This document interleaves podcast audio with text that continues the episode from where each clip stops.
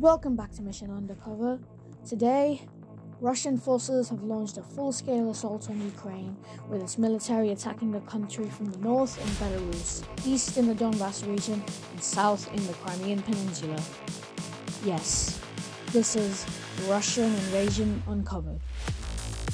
People in the capital of Kiev have been facing explosions of ballistic missiles and chemical weapons, and air raid sirens have been blaring throughout the day.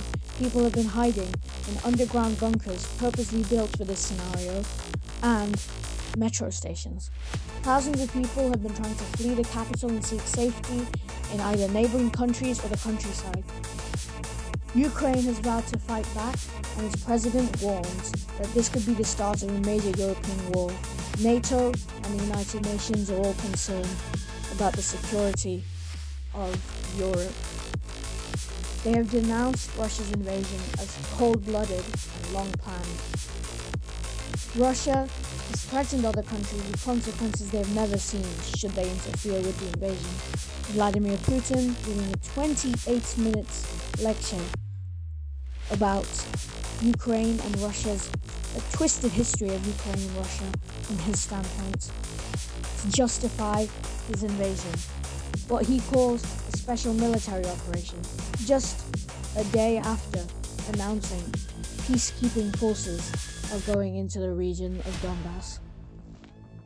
Vladimir Putin has invaded a sovereign nation, a democratic nation, a smaller neighbor that poses no threat to Russia in the name of protecting Russia. Motivated by his twisted view of the world and history, and his desire, burning desire to return Russia to the glory days of the Soviet era. He accuses Kiev of bullying and genocide and he intends to demilitarize and denazify Ukraine, despite the Ukrainian president being a Jewish person.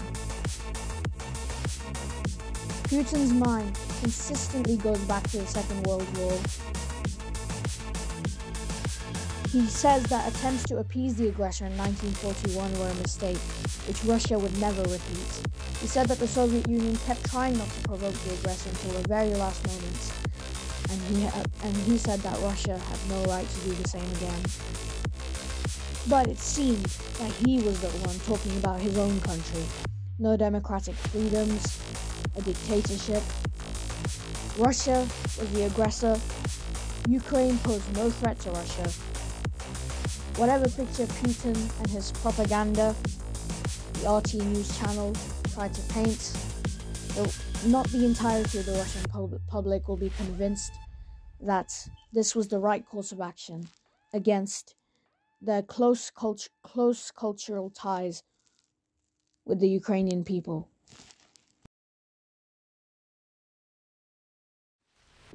Now we look at President Putin's closest allies at home and abroad. His closest foreign ally is Belarus. The Belar- Belarus fell into his lap after the Belarusian leader sought assistance from Russia to restore order after huge protests in August 2020. Now, President Putin had a military staging post for a Ukrainian invasion to the north, to the east, and to the south.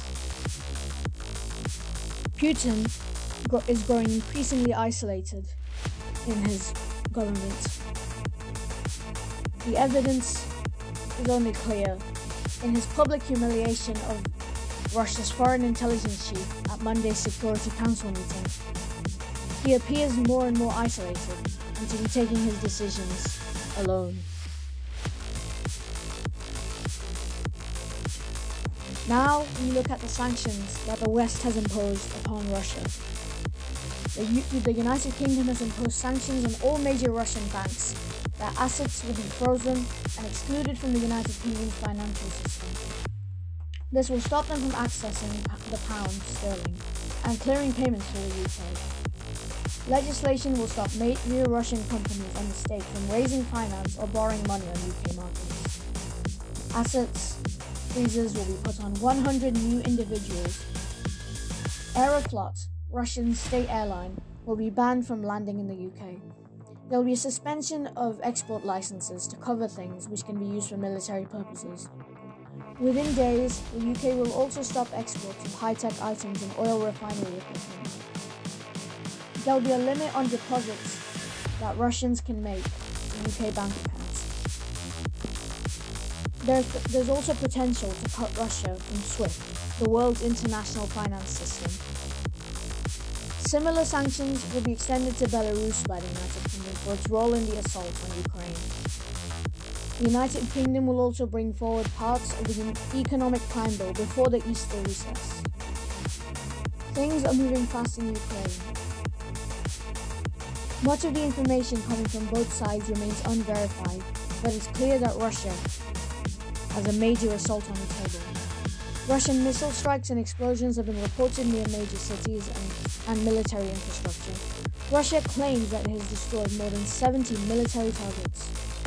The Ukrainian military claims to have shot down at least six Russian aircraft. None of this has been confirmed. Fierce fighting has been reported in the east in the Donbass region. There's also been clashes in the port cities of Odessa and Mariupol, and in Kharkiv in the northeast.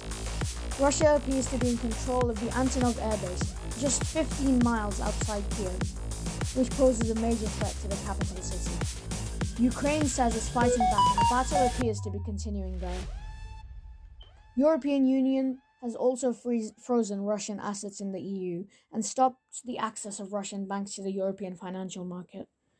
The measures will impact Russia severely, increasing capital outflow, raising inflation, and gradually eroding its industrial basis. Russia's technological position will also be weakened in high tech components and cutting edge software.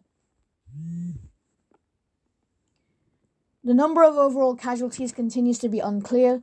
Dozens of military personnel and civilians are reported to be killed. Moldova, neighboring countries Moldova and Lithuania, have also declared a state of emergency and are prepared to take in thousands of Ukrainian refugees, fearing for their own security, as Russia prepares to expand its former Soviet empire. Japan also imposed similar sanctions, as well as the United States.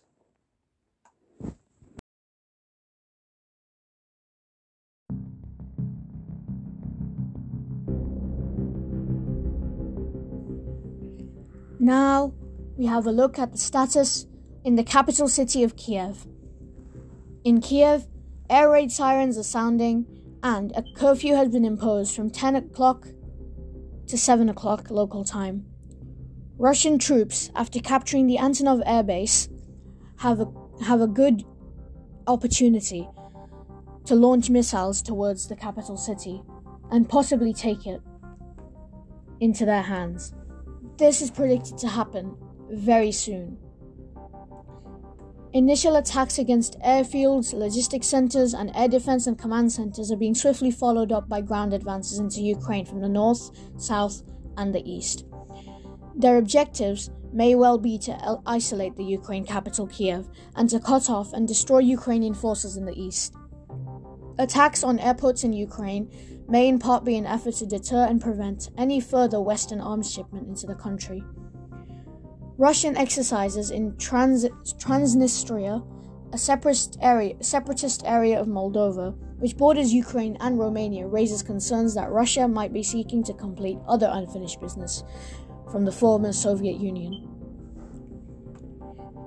Vladimir Putin has also claimed the statehood of Ukraine itself is all false.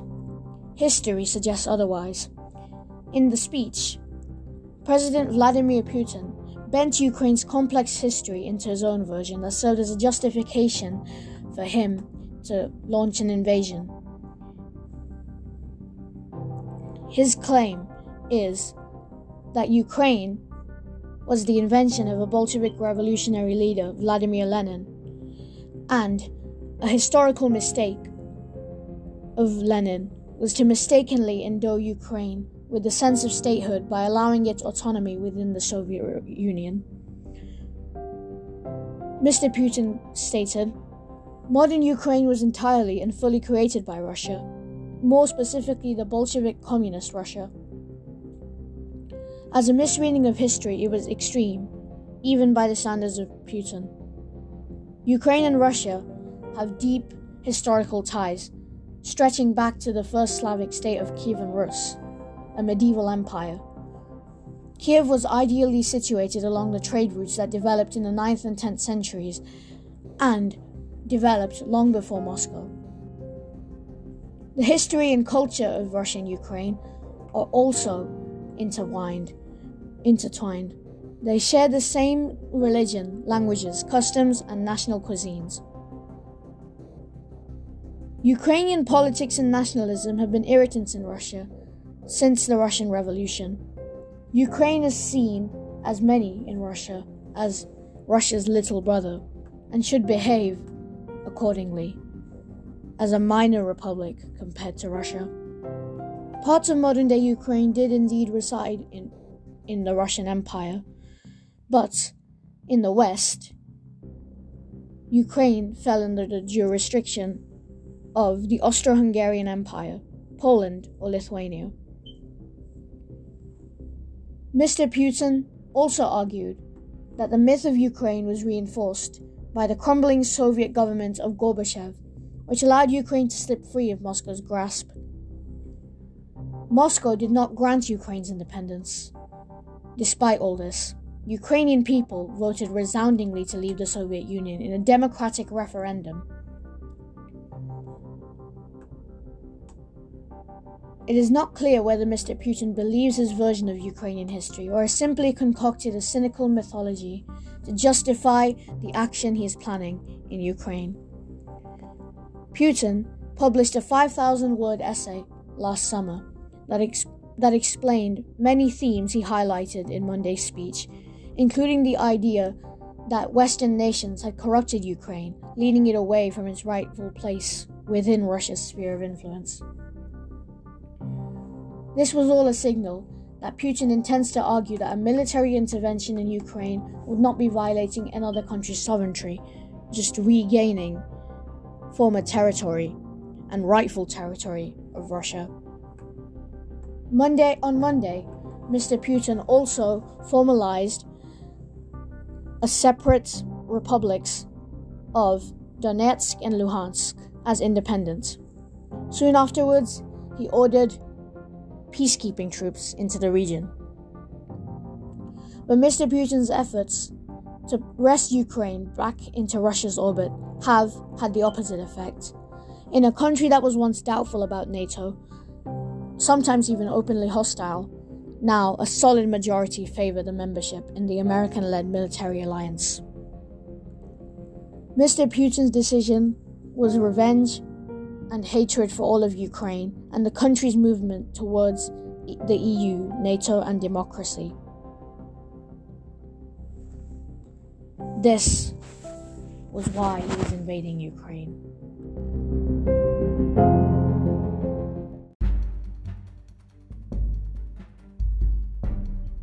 To conclude, we've explored countless factors in the Russian invasion, reasons, sanctions, history, response. But in the end, the future still hangs in the balance. As much as we know about this conflict, there's still a lot we have to uncover. All we know is that Putin is the key to all of this. The mastermind behind the plan, all of it resides in his mind. And what comes next for the future of the world security, world security, peace and prosperity will be determined by the actions of the West and of Putin in this precarious scenario. That's it from Mission Undercover.